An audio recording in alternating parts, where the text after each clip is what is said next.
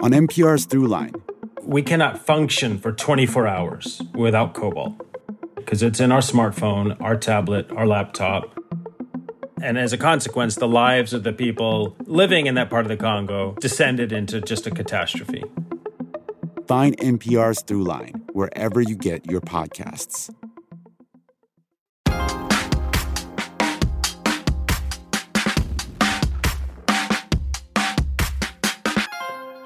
Have you ever wondered what would change if you could rewind your life and redo one small moment? It's a theme explored in the 1998 movie Sliding Doors, starring Gwyneth Paltrow as two versions of the same woman one who catches the train and comes home to her cheating partner, and one who doesn't. Helen? I had just caught that train. I'd been home ages ago. You don't want to go wondering about things like that. Now, Helen's life is about to go down two different tracks. trailer. How can one fluke change everything? That's what that movie asks. But it happens in rom coms, of course. It's also the theme of a new book by social scientist Brian Klaas, all about how tiny chance moments can divert our lives and even have a serious set of global consequences. After the break, we're joined by Brian to talk about his book and how all of us could benefit from acknowledging that the world is chaotic and uncertain, and why, in an interconnected world, everything we do matters. I'm Todd Zwillich in for Jen White. You're listening to the 1A podcast where we get to the heart of the story. Take a chance and stay with us. We've got a lot to get into. Take a chance, stay with us. We've got a lot to get into.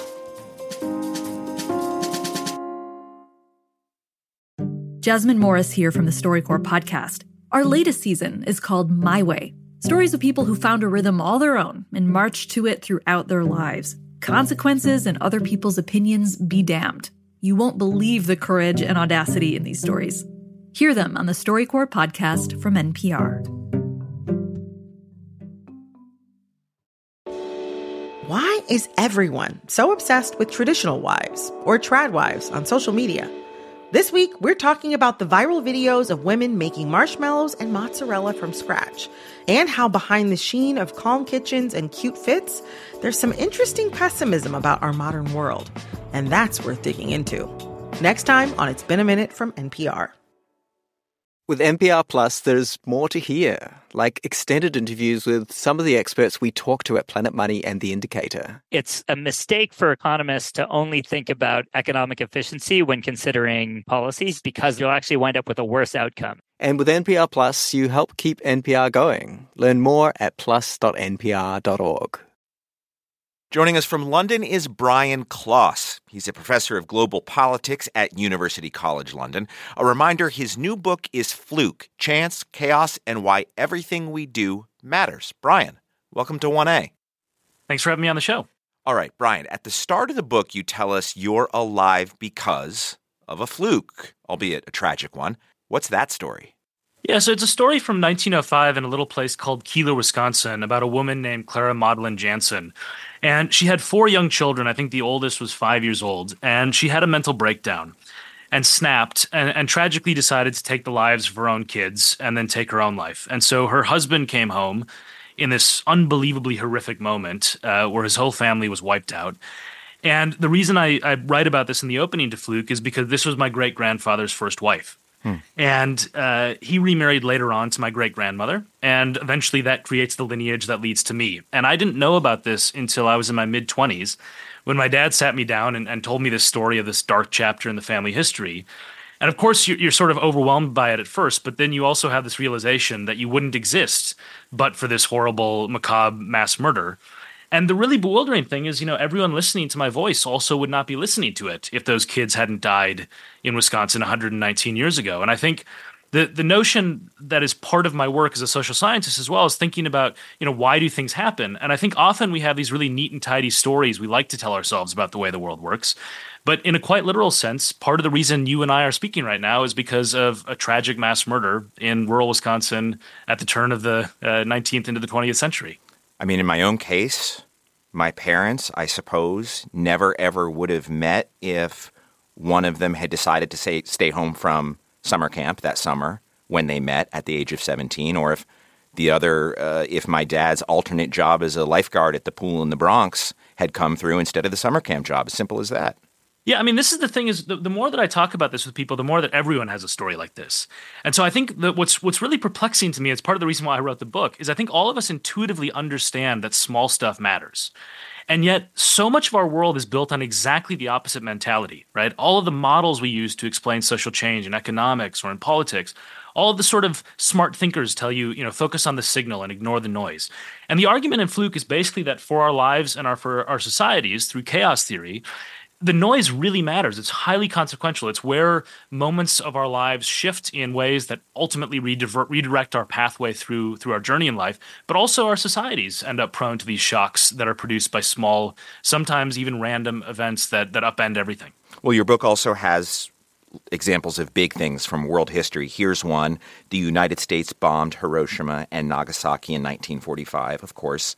Consequential, killing more than 200,000 people, bringing the Pacific Campaign in World War II to a close. But Kyoto was spared because the U.S. Secretary of War had vacationed in Kyoto with his wife 19 years before, and he didn't want the city on the target list. So tell us about some of these big moments in history that, in hindsight, you know, could have just been completely different but for this tiny detail.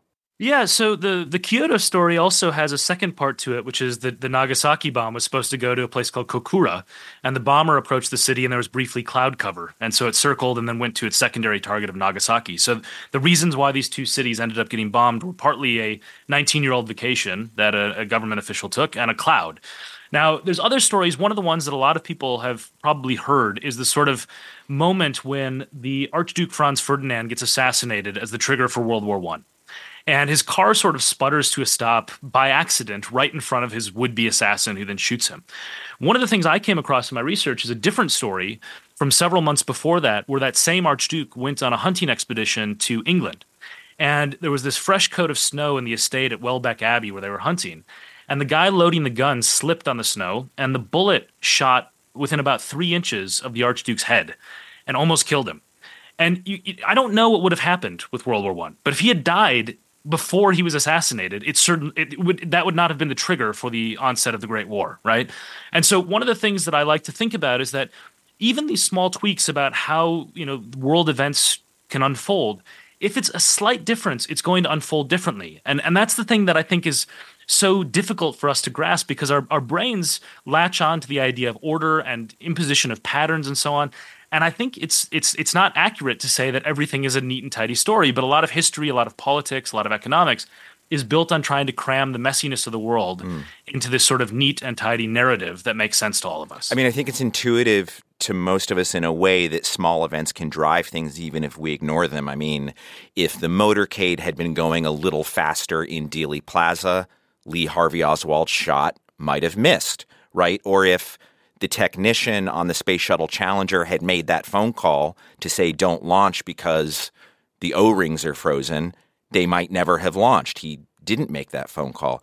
I think that's all intuitive to us in a way, Brian, but how does it help us? Why should we attend to the smallness, the randomness of these big things instead of reading history in the large strokes as we tend to do?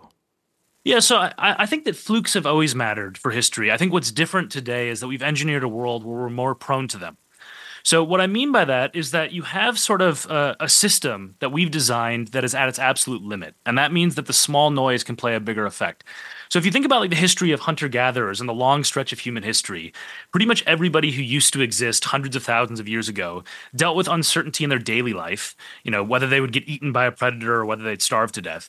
But like the world didn't change that much from parents to children. And parents could teach children about technology rather than the reverse as we have today, right? So the world was basically stable. If you knew how to hunt and you knew how to gather, you could teach your kids how to live in that world. What we've now designed is a, a total inversion of that dynamic. So what we have is day-to-day certainty, day-to-day stability, where you know we can go to Starbucks anywhere in the world, get the same drink, we can order something off Amazon, know when it's going to come to our house. But the world is constantly being bombarded with these shocks that are upending our lives. So I, I have a line in the book where I say, you know, we've engineered this world where Starbucks is unchanging, but rivers are drying up and democracies are collapsing. And I think you know the reason that's happening is because we have hubris that we believe we can control the world, so we're optimizing to the absolute limit. And a great example of how this has happened is the Suez Canal getting blocked by a single boat two two and a half years ago. Yeah. Right, like a, a gust of wind twists a boat sideways, and it caused fifty four billion dollars in damage. And that just was never possible before because we never engineered systems where these small bits of noise could be so consequential for so many people so fast. If I were a social scientist like you, I might I might give up given all these contingencies, you know? Yeah, no, so I describe myself as a disillusioned social scientist in the book. And it's not because I don't believe in social science. I believe very strongly in it. I wouldn't have devoted my life to it otherwise. But I think that there is a, a limit to what we can understand and predict and control. And I think when we set that limit at the absolute maximum and delude ourselves into believing, yes, we understand this complex world, yes, we can manipulate it however we see fit, we actually engineer catastrophes more often. And so I think it's more useful for us to recognize the limits of our understanding, design a little bit more slack into our systems, a little bit less optimization and efficiency to the absolute maximum, and make it less likely that these things will will create cascades. I mean, I hear you. I totally hear you and I think that that would be great, but we need the feeling of control. We need the optimization, right? I mean, it seems like every single bit of inertia in our social and technological lives is is geared in the opposite direction of what you're advising here. Yeah, I, I, I will say I'm swimming against the cultural stream in this because you know, I think about sort of the way that I was steeped in American culture growing up and sort of this aspect of individualism hitting you over the head, right? Nothing about interconnection really. It's sort of it's all up to you. And also you get this endless supply of life hacks and efficiency tools and a checklist that gives rise to another checklist and so on. And it's all about squeezing the last ounce of inefficiency out of your life, right? Now that's a really good strategy if you know exactly what's right for you. But I submit that we don't always know exactly what's right for us. I mean, I think a lot of people listening will have had moments in their life where something has gone a little bit wrong, but it's actually opened a new door that's turned out better. Or they've had an experiment that they've tried and it's actually panned out really, really well. And I think if you accept uncertainty and you sort of jettison the control, and I have this line I, I go to back and uh, re- I repeat over and over in the book where I say, We control nothing, but we influence everything if you have that mentality, you start to experiment more. You start to try things a little bit more. And that creates, you know, a sort of aspect where you end up getting to a better path for yourself. So I think some of this stuff, it's about a mindset shift that actually tells you, look, it's okay if you don't have every checklist uh, in, in your daily life. It's okay if you don't have a fully optimized existence. I actually think that mentality is making a lot of us unhappy and is probably not the best way to, to, to, drift through life. Brian, I can tell you about a job interview I had as a younger reporter many, many years ago, a job I really, really wanted at a major, very famous news outlet. I was young and eager, and I went in there in the middle of the interview. And the face of the editor went blank as he was talking to me because I had a stream of blood streaming down the front of my face because I had cut myself shaving before I went in there, very small cut, but I was so nervous that I bled. He was sympathetic, but I didn't get the job. And I can tell you without going through the whole story that me not getting that job is the reason I'm sitting here on the air talking to you today. Had I gotten that job, I can very much see in the path of my career I would not have been here. Yeah, so this is the thing that I think everyone has these sliding doors moments. And I, I think what's really bewildering about them is that only a very small slice of them are ones that we're aware of. So I, I coined this term in the book where I describe what's called the snooze button effect, which is where you wake up one morning and you're a little groggy and you slap the snooze button. And then you imagine your life rewinds five seconds and you decide, no, actually, I'm going to get up your life is going to unfold differently in that moment. Like you, the trajectory of your life, you will meet different people if you leave the house five minutes later. You'll have different conversations. You might get in a car accident. But the thing is, you will never see the alternative pathway. That's the way our lives unfold. We only get one vision of the path that we're actually on. And so I think what's really bewildering and sometimes overwhelming to think about, but is scientifically true if you consider the logic of it, is that every single thing that we're doing is diverting our pathway in some way, big or small. And I, you know, I think this is something where uh, we we all do intuitively understand this logic, but so much of our lives we're told the opposite. You know, the noise doesn't matter. Don't sweat the small stuff. And and I think you don't need to obsess about it, but I think it's also really awe-inspiring to understand that there is a ripple effect from every action that we take, and it produces chains of events that can sometimes manifest in atomic bombs getting dropped in one city than another, or can manifest in ways that upend the world. And I think this is the kind of stuff where an appreciation for it just lets us understand the world a little bit better and navigate it a little more effectively. Blowing my mind a little bit, Brian Klaas. You're starting to make me realize that all of the big stuff that I really, really worry about every day might matter a lot less than the randoms. We're talking about the new book, Fluke, A lot more, including free will. It's coming up in just a moment. Do you wish stories could unfold over three hours rather than three minutes? You tired of doom scrolling? Trying to find humanity?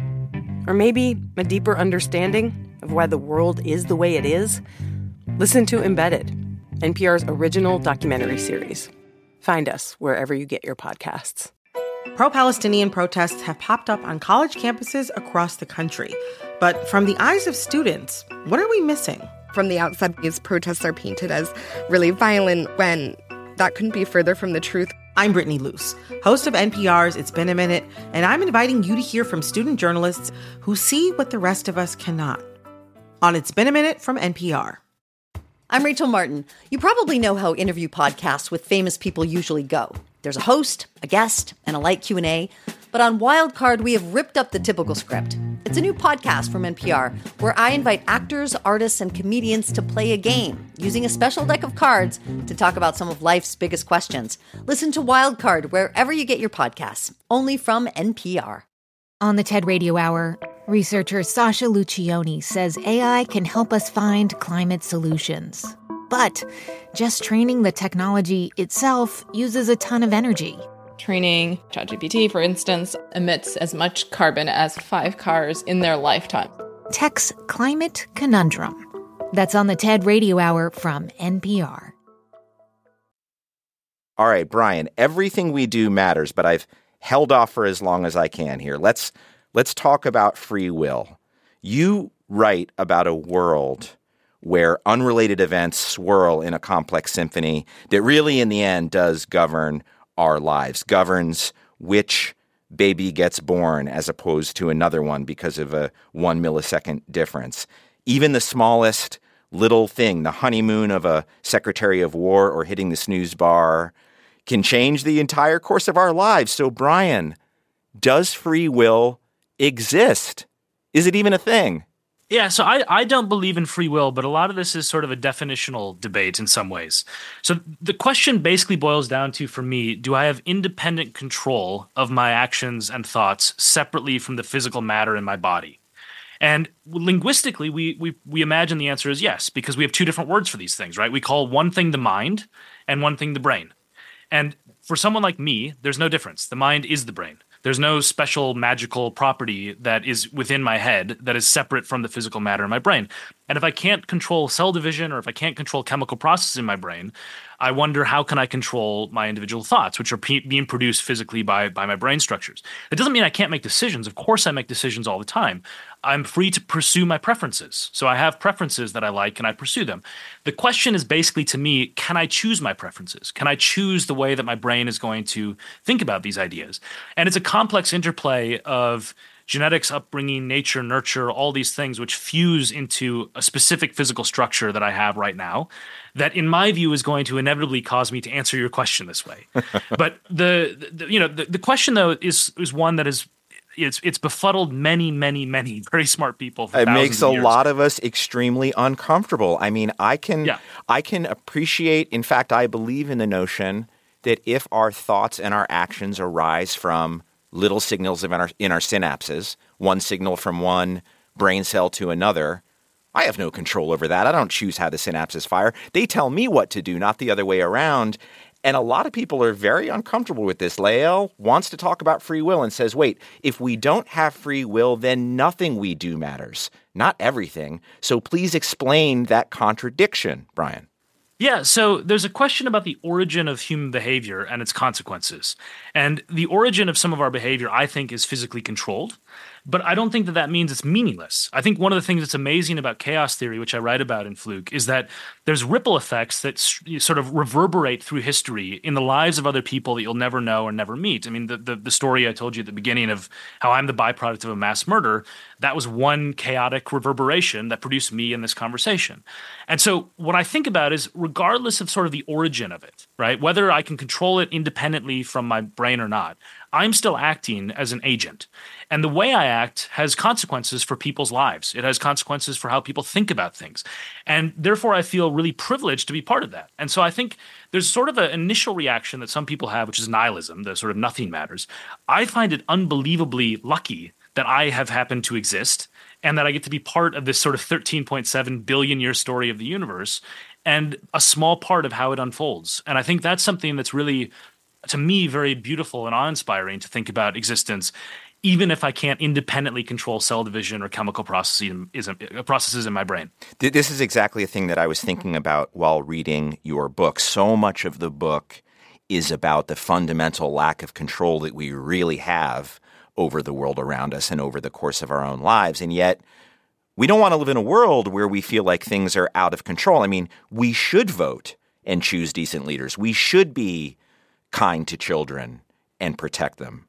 Right? And there's there is that contradiction there and the and just the sort of beautiful dichotomy that I think we have to be aware of the way I've thought about this is that, of course, it's the case that there are reverberations that might be good or bad from any individual action. I mean, the fact that the most joyful moment in my life is partly derived from children dying uh, is something that is is is both terrible and true but it also means that you shouldn't go out and kill children right? There's no there's no way in which that that is the lesson from the story because on balance it creates a much worse world it's probabilistically going to create a much worse world. The same way that you go out and plant a tree maybe in three generations a kid falls off of it and dies you should still plant the tree right?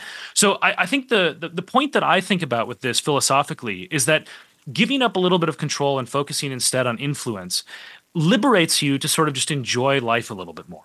I mean, it, it's it's a somewhat banal uh, observation, but you know, I think I basically feel like a cosmic accident.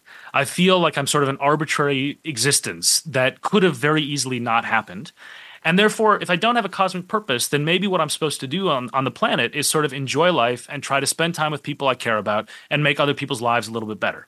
And like maybe that's everything, right? And, and, and, I think there's a lot of people who answer that question differently. They have a viewpoint that control comes from God, but they end up in a position where they come to the same conclusion that maybe they don't have independent control over their lives because God is, is calling the shots, but they still are therefore an agent that has purpose in the world because their effects of their actions matter.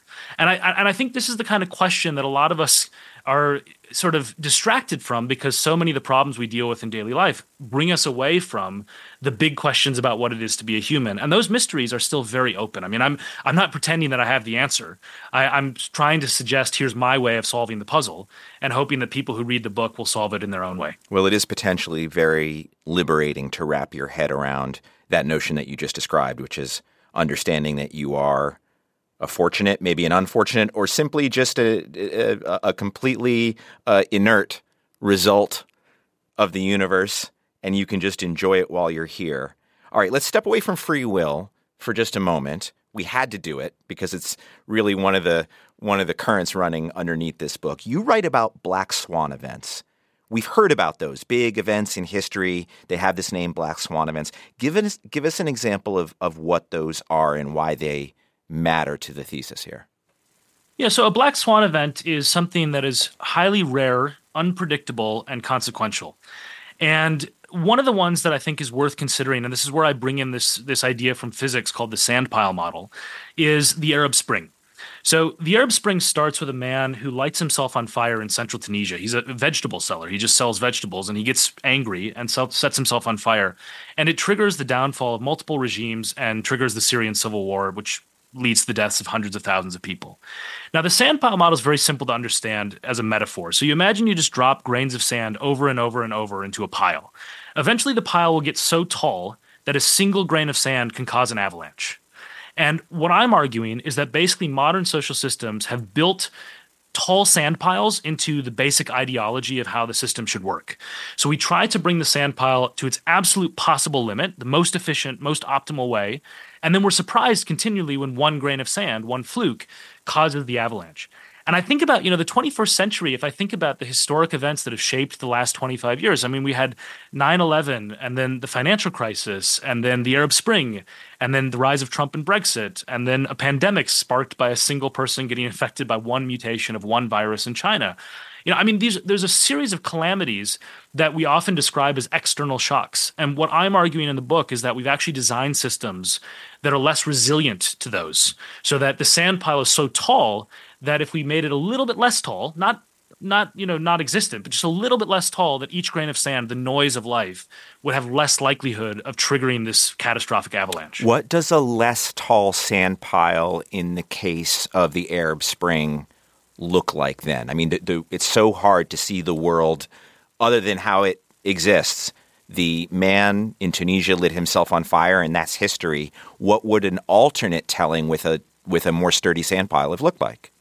Great question. So if you think about this, we we live partly between order and disorder and trends and sort of, you know, fluke events. Now, if somebody in central Norway lights themselves on fire tomorrow, it's not going to trigger a mass civil war or the regime's downfall.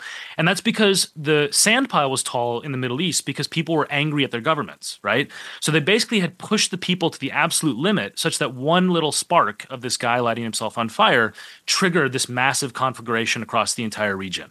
And so what my argument is is basically basically that you have systems that create, you know, brittleness. Basically, you you, you become brittle because everyone's really angry in the Middle East, and then all of a sudden the sand pile can be can be triggered this way. One concrete example of how you deal with this was there was a there's a power grid in a Latin American country, I believe it's Chile, where they decided to have something that was more expensive and less efficient, but it was decoupled from the national grid.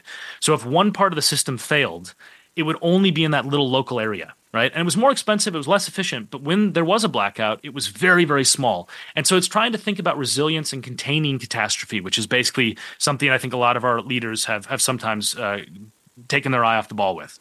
Well, Brian, we talk about the sand pile of history of world events and the sturdiness of it when you put that one more grain of sand on that of that random chance that can collapse it. In our age of AI and conspiracy theories and technology driven sand piles. Does does does more connectedness mean more opportunities for chaos? Is the is the sand pile taller and shakier now than ever before? Yes, unfortunately, I, I, think it is. And I think AI is going to embed some of this risk into the world. So, what I described previously, where hunter gatherers lived in sort of the same kind of world, cause and effect operated in roughly the same way throughout that entire period, right? We live in a period now where cause and effect relationships are shifting faster than ever before. And all the listeners will know this because you hear something like, oh, there was a hundred year flood. And then you think to yourself, well, why was there another hundred year flood every three years now? It's the underlying dynamics of the climate system have shifted, right? So those those sort of uh, dynamics we used to appreciate have now changed. This is important for AI because it's trained on patterns of the past. The training data for machine learning and AI looks at how things worked in the past, and then it derives a series of relationships and predicts the future. And the problem is that sometimes the relationships are actually changing. It's a concept in economics called non stationarity. But it basically means that we're in a period in human history, which I think is unique, where the world is changing the underlying dynamics faster than ever before. I mean, I grew up without the internet, and now it's indispensable. And so the the sort of framework for which our, our world is, is is built within is shifting. And that's where I, I worry about putting too much emphasis on AI models, especially on critical systems. They'll be very, very good for things like diagnosing medical problems and closed systems and so on. But I don't think we should turn over that much management of the economy, for example, to AI driven algorithms that could end up producing catastrophic risk. Because they are not building sturdy systems when you look at it from this point of view. It's fascinating. We got this message from Jenna in Chicago. So, sometime in like 2018, I was working as a bartender, I was working the lunch shift. I was waiting on this guy that was wearing a shirt that said Schlepp on it, and I asked him, What's Schlepp? Turns out Schlepp is this great little moving company in Chicago and I ended up working for them part time, starting out part time, then full time later on, delivering furniture in the city and suburbs with a great team of guys. I was the only woman working there. This made me realize I wanted to take my driving to another level, so I ended up getting a CDL and becoming an over the road truck driver. I'm a person who used to be terrified to drive a car in the city, and now I drive a semi all over the country.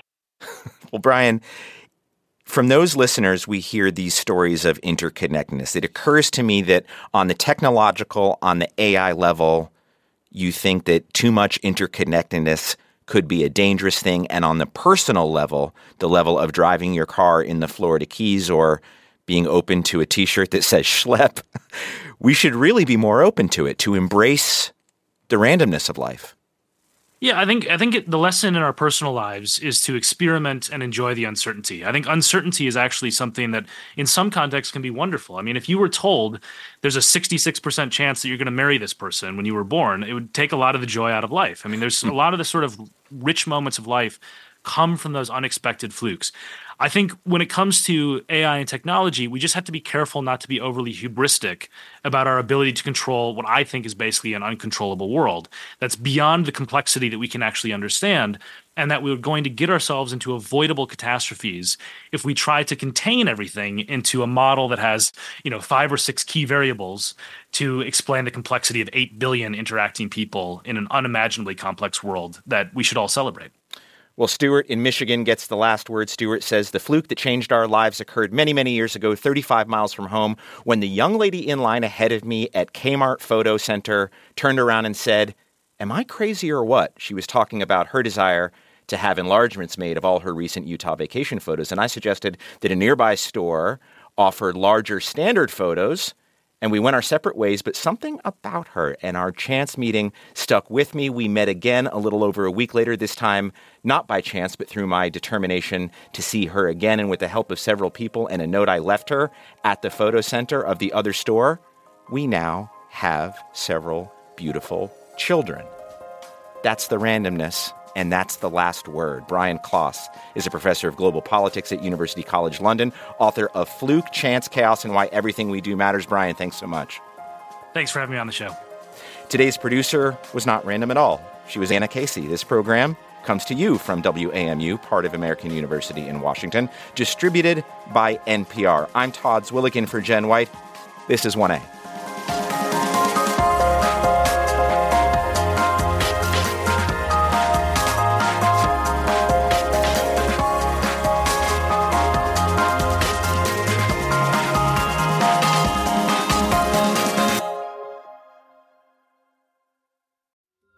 Taylor Swift has dropped a new album. She is the biggest pop star in the world, and everything she does makes news.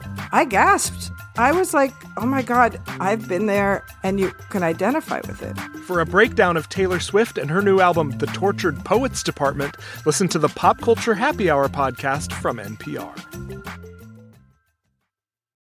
In any great story, there's a moment that sparks your curiosity tells you there is more to uncover. How how did this happen? How did we get here? That's where Embedded comes in. We are NPR's home for documentary journalism, immersive and intimate stories. I was stone cold speechless. Nothing will ever ever ever ever be the same here. Find Embedded wherever you get your podcasts. These days, news comes at you fast. But the truth, getting there takes time. There's something that hasn't been disclosed yet. Embedded is a podcast that takes the time to look beyond the headlines. How how did this happen? How did we get here? With original documentary storytelling. Listen to NPR's Embedded wherever you get your podcasts.